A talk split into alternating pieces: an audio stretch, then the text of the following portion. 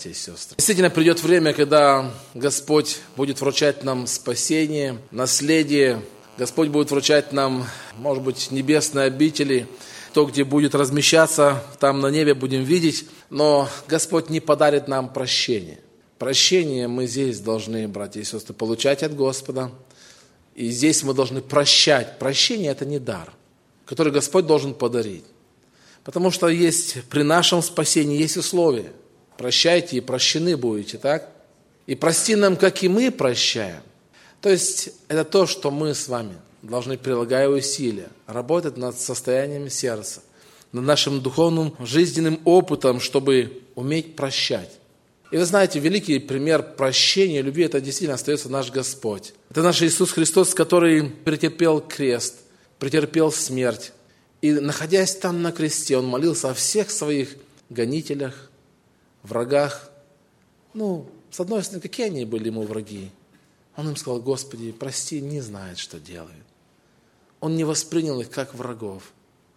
Просто как людей, которые не понимают, что делают. Поэтому сегодня, братья и сестры, хотелось бы, чтобы вот когда такая тема наша о прощении наполнена вот таким смыслом и в пении, и в слове, хотелось бы наш взор обратить на Господа, на Его страдания, на то, как Он терпел и прощал на то, как он сносил насмешки, угрозы, сносил все это и прощал. Чтобы мы учились у него. Чтобы, проходя здесь жизненный путь, и даже близко не перенося тех страданий, которые переносил Христос, чтобы мы учились прощать. Место, которое мы прочитаем, это Евангелие от Марка, 15 глава, с 15 по 20 стихи. Марка 15, 15, 20.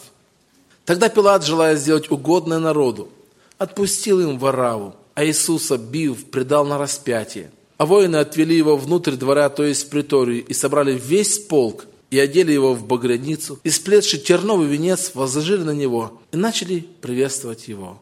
«Радуйся, царь иудейский!» И били его по голове тростью, и плевали на него, и, становясь на колени, кланялись ему. Когда же насмеялись над ним, сняли с него багряницу – одели его в собственной одежды его и повели его, чтобы распять его. Мы живем, братья и сестры, в преддверии великого праздника Пасхи. Праздник Пасхи – это воскресенье, это радость, это торжество. Хотя Писание очень четко тоже обозначает, что праздник Пасхи и Пасха наша – это что? Христос заклан за нас. Поэтому нету воскресения, если нет смерти. Нету страданий, если нет там врагов, да, нет бичевания, то нет и страданий. Если нет надругательства, то нет и прощения. И многое-многое. Если нет одного, нет другого. Поэтому, вглядываясь сегодня в предстоящие вот эти недели, когда мы уже где-то живем ожиданием этого праздника, Настоящее ожидание, настоящая Пасха будет только тогда, когда мы не просто, может быть, прочувствуем, да, если так сказать, хотя это важно, прочувствовать. Если мы осознаем и еще раз проанализируем, что сделал для нас Господь, сколько Он претерпел – сколько ему, как ему далась вот эта цена, это прощение, эта цена любви, цена крови, все это, насколько это ценно сегодня для нас. Если мы не испытаем, не рассмотрим вот эту цену страданий, тогда у нас нет сравнения, чтобы увидеть воскресение и от чего такая радость. Терновый венец, прообраз золотого. Если посмотреть, братья и сестры, мы несколько слов поговорим о терновом венце, о том, как много он претерпел через терновый венец. И что это значит сегодня для нас с вами? Это очень такие острые шипы, которые хорошо сплетенный был, возложен на голову нашего Господа. Возможно, он не был таким, как его порой рисует, знаете, вот э, сухим, колючим. Может быть, он был красиво украшен цветами. И в этих красивых цветах были колючки. Возможно, и так. Мы не знаем. Но он причинял неимоверные боли. Это не просто, когда мы аккуратно берем розы и стараемся так, чтобы еще, может быть, и так не укололо, мы заматываем немного там бумагой, салофаном, еще чем-то, чтобы как-то вот нам не уколоться. Сегодня выращивают розы, которые уже там без колючек – так человек приспосабливается. Но Бог не приспосабливался. Он пошел на крест, он пошел на смерть, он пошел на самые большие поругания, чтобы показать нам, как он любит нас. Чтобы показать, насколько его прощение имеет сегодня ценность для нас. Ведь венец терновый – это венец надругательства над царем. Мы слышали там на Голгофе многие возгласы. Если ты царь иудейский. Пилат говорит, царь, царя ли вашего распну? Потом он говорит, все царь ваш. Воины насмехались над ним, называя его царем. Венец для царя. Терновый венец. Это был венец, предназначенный для царя. Они дали ему трость. Это как пародия на символ власти, на скипетр. Они не понимали, что вот это вот состояние, вот эта картина, которая перед ними, издеваясь над этим человеком, давая ему в руку трость, и рука, которая держит трость, она правит всем миром. Они этого не понимали. Поэтому он с переживанием о них молился. Отцу своему, прости, не понимает, что делает. Они не знают. Конечно, братья и сестры, они вставали на колени, но не для того, чтобы молиться, а для того, чтобы снова посмеяться, насмеяться над ним. Они обращались к нему, как к царю иудейскому, и, вставая на колени, они вставали как перед царем, они плевали ему в лицо и били. По вот этому терновому венцу они били. Если мы не можем выдержать колючки вот этой вот розы, да, вот этого маленькие, то по тем большим колючкам, которые возложили ему на голову, они били палкой. Это страшное страдание, братья и сестры. Поэтому этот венец был не просто венцом надругательства, это был венец позора, терновый венец. Он причинял неимоверную боль. Шипы – это как символ проклятия. И здесь мы видим Господа нашего, понесшего наши грехи, наши проклятия. Это терновый венец для того, чтобы мы с вами обрели венец славы, венец жизни. Он понес венец терновый чтобы мы с вами понесли венец жизни, венец славы. Библия говорит о человеке, висящем на древе, что это проклятый человек. Проклят всяк, висящий на древе. Поэтому он взял на себя все проклятие висящего на древе. Он взял на себя все грехи мира. Конечно, там где-то в толпе мы стояли. Вот со всем этим человечеством, как в Адаме, в принципе, все умирают, как в Адаме все согрешили, так в том человечестве, которое стояло на Голгофе, стояли и мы. Мы не лучше, чем они. Мы порой тоже, как то толпа, управляемая или неуправляемая, которая сегодня кричит «Слава Ему!», завтра говорит «Распни его!». А нас он тоже плакал. Понимал, что мы очень изменчивы. Мы очень быстро меняем свои мнения – мы меняем свое отношение, свои понимания. Поэтому он терпел, когда эти шипы приносили ему боль. Братья и сестры, чашу страданий, чашу боли он претерпел до конца. Он испил чашу-то до конца. Мы с вами порой не можем простить самых простых проступков – косого взгляда, некрасивого, может быть, неаккуратного слова. А может быть, даже порой, может, действительно человек не знает, что делать, сел на мое место. Просто он не знал, что это мое место. И мы уже думаем себе, знаете, как много грехов. Вот здесь мы наворачиваем, когда мы начинаем думать что-то о брате, о сестре, то, чего даже и близко и нет. Мы думаем, развиваем, а потом еще находим себе поддержку с какую-то сестру, брата, и вот он такой, всякой, она такая, всякая, и это правда, да, у меня тоже был такой опыт. И мы начинаем развивать, развивать. И мы стаем не друзьями, а стаем врагами, только потому, что мы что-то неправильно подумали. Только потому, что мы не подошли, как мы сегодня слышали, Писание говорит, согрешает против, подойди, сестра, брат, я обиделся, мне неприятно, я недопонял. Я хотел бы уточнить. Господь Иисус не посчитал вот этим, знаете, вот таким поношением, страхом, своим переживанием, что вот это для него что-то такое. Он сделал очень много. Он претерпел очень много. На что мы способны терпеть, братья и сестры? Способны ли мы перенести, а ведь и в нашей жизни не все будет, не везде будут розы. Где-то придут шипы, где-то будет колоть. И может быть, знаете, как порой вот эта маленькая заноза входит в палец, и мы терпеть не можем. У нас нет сил, нет, нет той способности терпеть. Мы начинаем, может быть, переживать, плакать, где-то стонать. Маленькая заноза причиняет так мало боли.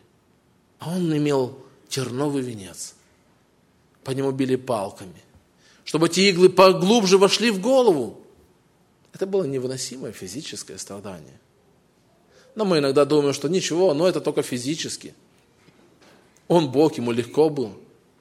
Но вы представьте себе, что его творение, люди, которых он сотворил, стояли перед ним и били его, издевались над ним, насмехались над ним. Тех, которому он пришел проявить любовь, внимание. Говорит, сколько раз я хотел собрать вас, как птица птенцов под крылья. А вы распяли. А вы побили, а вы причинили боль царю царей. Можем ли мы сегодня жить так, братья и сестры, чтобы не причинять боль нашему Господу? Ведь каждый наш грех, каждый наш ропот, каждое наше вот непрощение, каждое наше недопонимание и, и, может быть, такие плохие мысли, это еще один, и еще один удар нашему Господу. Это еще одна колючка в его голову. Это еще один удар гвоздем его руки и ноги. Каждый наш грех. Именно вот так Бог соединил наши грехи с тем, что Он там понес наши грехи. Пророк Исаия еще задолго до того, как он пошел на крест, уже об этом сказал. И сегодня тем более эти слова актуальны. Он изъязнен был за наши грехи и беззакония наши, и мучим за беззаконие наше, наказание мира нашего было на нем. И именно его ранами, на руках, на ногах, на голове, на спине, пронзенный копьем. Его ранами, братья и сестры, мы исцелились. Благодаря его ранам, его страданиям. Именно поэтому мы видим, что три евангелиста пишут о терновом венце. Об этом важном моменте. О том, что он понес терновый венец. Это не просто так вскользь сказано. Об этом упоминается трижды. Смотрите, Матфея 27, 29. «Исплетший венец из терна, возложили ему на голову и дали ему в правую руку трость, и, становясь перед ним на колени, насмехались над ним, говоря, радуйся, царь иудейский». Марка 15, 17. И одели его в баграницу, и сплетший терновый венец возложили на него. Иоанна 19.2. И воины, сплетший венец из терна, возложили ему на голову и одели его в баграницу. Удивительно. Он не называл себя царем. Он не называл себя Богом, но жизнью показывал. Жизнью так жил. И он говорит, если не верите словам моим, верьте делам моим. У него открылись уста сказать такие высокие слова, братья и сестры, о своих поступках, о своем учении, о своем подходе к жизни. Говорит, не верьте словам, верьте делам. Вот именно за то, что он так жил, именно за то, что он так поступал, так любил, так терпел, именно поэтому народ подумал, а давай посмотрим, проверим, что будет, если мы сделаем с тобой вот так – и они не только возложили на него терновый венец, они одели его в багряницу, которая также использовалась для того, чтобы посмеяться над ним. Потому что багряница, багряный цвет – это символ царской власти, который также напоминает о наших грехах с вами, который Господь взял на себя. Эта багряница напоминает нам о наших грехах, которых Он взял на себя, чтобы мы облеклись в одежды праведности. Чтобы мы помнили, что мы не спасаемся, братья и сестры, своей праведностью, своими хорошими делами, поступками. Мы спасаемся только кровью Иисуса Христа, которая способна очистить некоторые наши грехи. Так, братья и сестры? все. Кровь Иисуса Христа очищает нас от всякого греха. Как часто враг душ человеческих хотел бы, чтобы это не было так. Как часто он напоминает о нам, о наших грехах, и говорит, ты уже вчера это сделал, ничего страшного, завтра можно тоже сделать. Как часто он упрекает нас грехами. И вы знаете, не раз встречаешь людей, которые покаялись, приняли святое водное крещение, живут христианской жизнью уже долгие годы, и все равно ходят и терзаются сомнением, а простил ли меня Бог? Как-то приходится не один раз уже беседовать с одной сестричкой, которая приходит, и кто-то ей говорит, что вот это твои прошлые грехи, она не может их вспомнить, те грехи, но какие-то грехи в прошлом ей давят, и она не может поверить, что Бог все-таки уже простил. Друг, дорогой брат и сестра, возможно, есть грех, который тебе нужно исповедовать, чтобы быть свободным, чтобы жертва Христа имела для тебя важное и самое ценное значение – Возможно, есть грех, который нужно исповедовать, чтобы быть полноценным служителем и христианином, детем Божьим. Возможно, нужно исповедовать для того, чтобы иметь мир с Богом. Но Бог прощает всякий грех. Как-то один человек описывал такую картину, как враг душ человеческих как-то напоминал ему много о своих грехах. И во сне он ему взял лист бумаги и начал писать, вот ты сколько грехов сделал, он говорит, это все, нет еще. И вот еще написал сколько грехов. Говорит, это все, нет. Он исписал несколько листов, все грехи человека. И он спросил, это все? Тут враг душ человеческий говорит, да, все. То он взял красным чернилом и написал наперек всех этих грехов, что кровь Иисуса Христа очищает нас от всякого греха от всякого, братья и сестры. Поэтому, когда мы говорим о Христе, когда мы говорим о правильном подходе к этому отношению нашему, к Его страданиям, это не просто была показательная смерть. Это не просто была смерть, которую мы, нам показали для того, чтобы мы поняли, что ну вот там мы не висели. Нет. Он праведник. Он не заслуживал. И он имел право взять на себя все наши немощи, все наши болезни, все наши грехи. Заметьте, там, находясь на суде человеческом, он не оправдывался. Он не искал защиты. Он не искал поддержки. Он не воспользовался той властью, которую мог воспользоваться. И тогда, когда Симон там попытался помочь ему, он говорит, возврати меч твой вместо его ибо все взявшие меч мечом погибнут. Или, не думай, или ты думаешь, что я не могу теперь умолить Отца моего, и Он представит мне более, нежели 12 легионов ангелов. И дальше звучит вопрос. Вопрос, который Господь задал Петру. Вопрос, который сегодня для нас, братья и сестры, с вами очень актуален.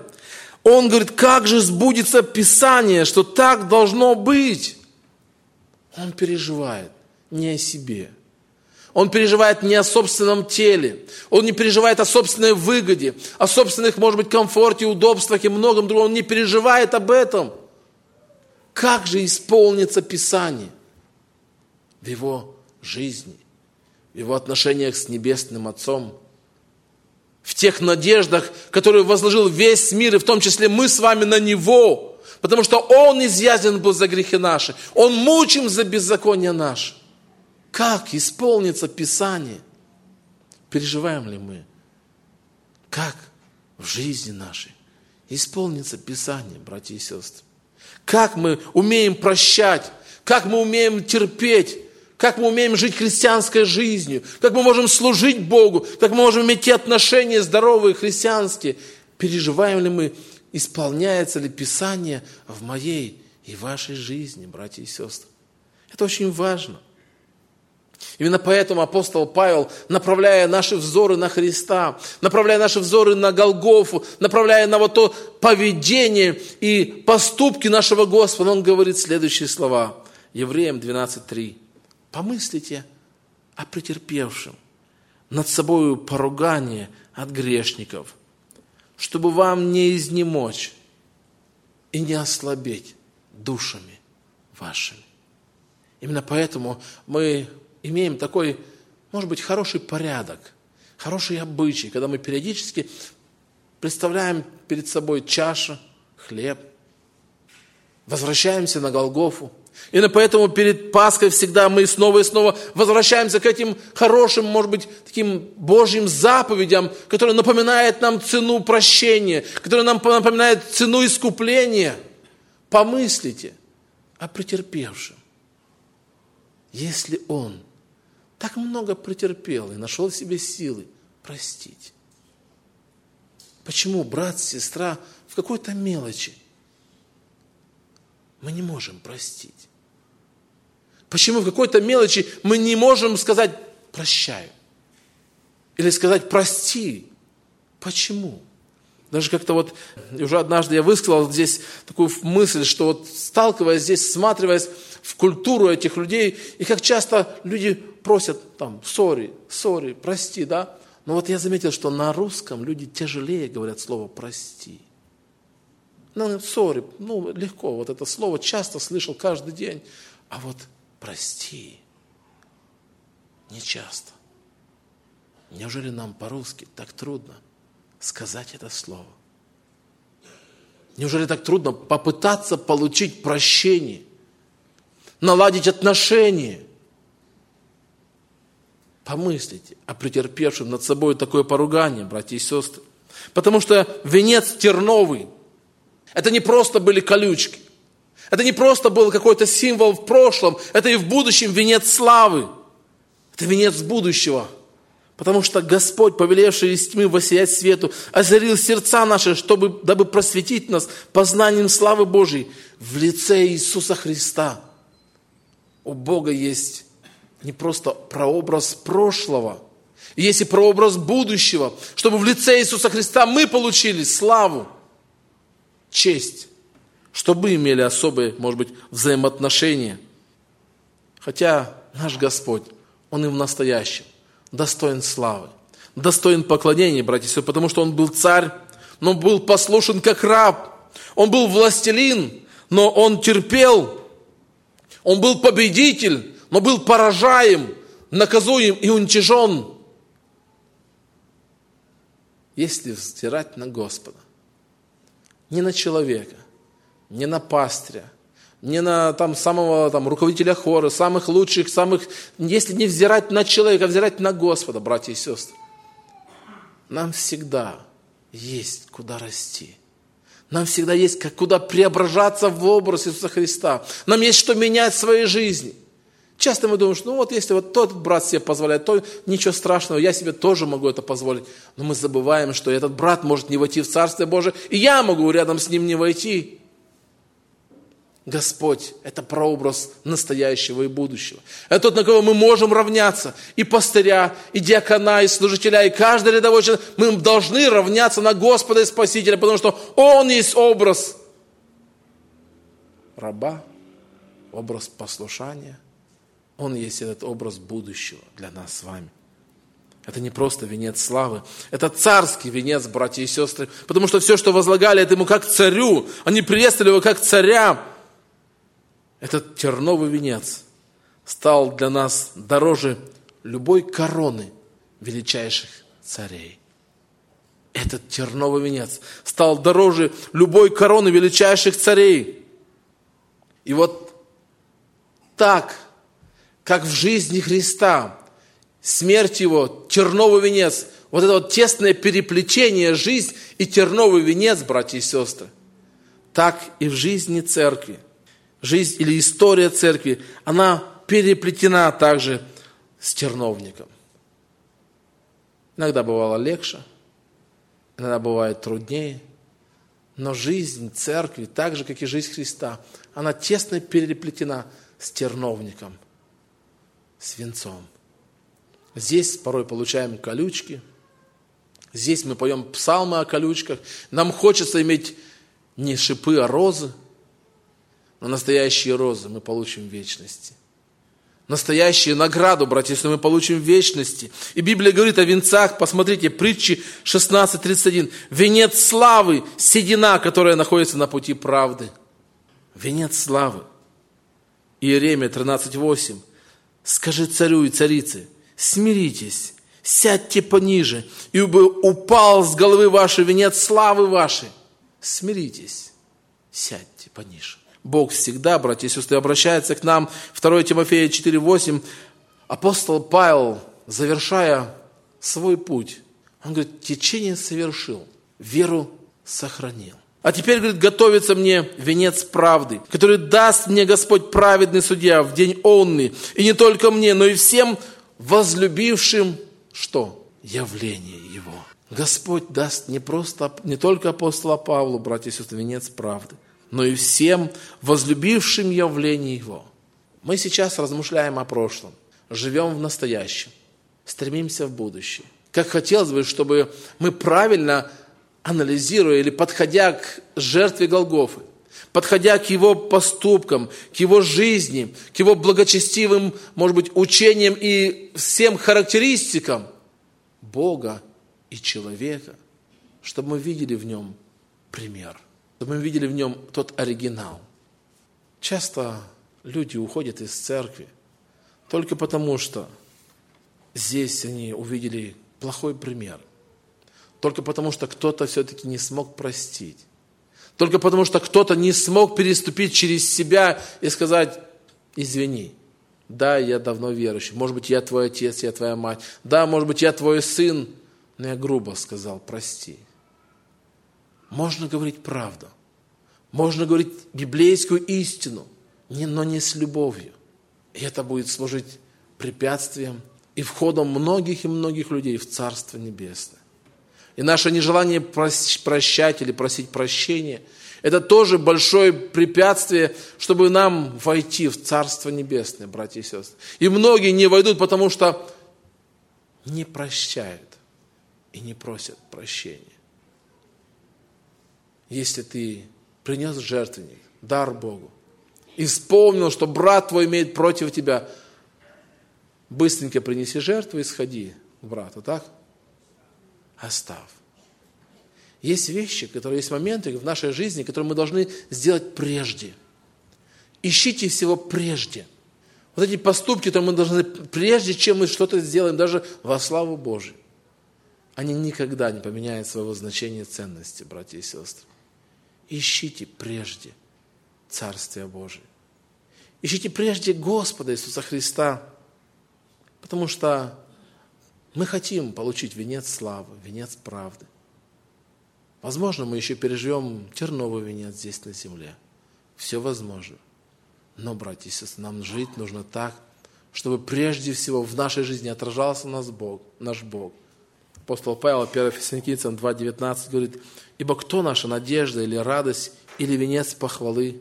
Не вы ли пред Господом нашим Иисусом Христом в пришествии Его?» Обращаясь к служителям. Апостол, Павел, апостол Петр говорит, 1 Петра 5,4. «И когда явится пастырь и начальник, вы получите не увядающий, не колючий, не терновый венец славы». Яков 1.12 пишет, «Блажен человек, который переносит искушение, потому что, был испытан, он получит венец жизни, который обещал Бог любящим его». Нам хотелось бы уже сегодня носить венец. Нам сегодня хотелось бы выглядеть как невеста, украшенная для мужа своего, в белых одеждах. И в принципе, в принципе, наш внутренний человек может быть украшен в белых одеждах. Когда мы снова и снова склоняемся перед Голгофой, снова и снова склоняемся, братья и сестры, перед тем, кто понес позор, страдания и смерть, тогда мы можем по-настоящему освободиться от непрощения. Тогда мы сможем по-настоящему получить вот это вот освобождение, чтобы быть счастливым, радостным, благословенным христианином, тружеником, как в церкви, так и, может быть, вне. Есть такой стих, и, может быть, псалом, если вы знаете я такой псалом, я хотел бы его как бы вот процитировать, который говорит о венце. Венец золотой – Венец лавровый на голове твоей сиял, но принял ты венец терновый, а золотой покорно снял. Жестокий, острый и колючий, твою он голову язвил, но ты, как муж скорбей могучий, как воин, все переносил. С чела по каплям пот струился, бежали вниз ручьи крови, но ты не плакал, Ты молился Отцу великому любви. Что за причина побудила тебя венец терновый взять? Какой закон? Какая сила тебя заставила страдать? Ты в мир пришел, как раб бесценный, оставив пышный царский трон, любви безмерный, луч нетленный, тому причина и закон. Мы, братья и сестры, видя, как Божий путь, путь спасения и прощения, путь человеческого и нашего личного искупления, это путь любви, путь жертвы, путь страданий. Поэтому придет время, и мы увидим того, кто был в терновом венце, увидим в золотом венце. Откровение, 14 глава, 14 и 15 стих мы читаем. «И взглянул я, и вот светлое облако, и на облаке сидит подобный Сыну Человеческому, на голове его золотой венец, в руке его острый серп. И вышел другой ангел из храма и воскликнул громким голосом к сидящему на облаке, «Пусти серп твой и пожни, потому что пришло время жатвы, ибо жатва на земле созрела. Придет время, когда мы увидим сидящего на облаке в золотом венце. Пока мы вспоминаем Терновый, пока мы понимаем, что вот это для нас очень ценно, очень важно. Но давайте смотрите в будущее, братья и сестры, оно рядом. Совсем не скоро, недолго, осталось ждать. Совсем скоро придет наш Господь, потому что жатва на земле созрела. И в какой-то степени, я бы сказал, уже перезрела уже – Поэтому нам кажется, что должно быть уже вот-вот-вот-вот-вот. И Библия говорит об этом, что скоро, близок всему конец. Давайте будем жить так, чтобы прообраз тернового венка сегодня был в нашей памяти. Для того, чтобы мы благодарили Бога, как много Он сделал для нас. Потому что это прообраз золотого венца, который будет на Его главе, когда мы встретимся с Ним. А пока мы вспоминаем страдания, смерть, мы будем радоваться воскресению Пасхи – но можем только тогда радоваться, когда действительно отдали Ему свое сердце, когда получили от Него прощение, когда примирились друг с другом. Только тогда настоящая Пасха. Пасха наша, Христос заклан на нас, будет иметь для нас ценность, будет иметь для нас силу, будет иметь прощение. Пусть Бог поможет нам в этом. Иметь настоящий праздник Пасхи, настоящую радость и прощение в Господе. Аминь.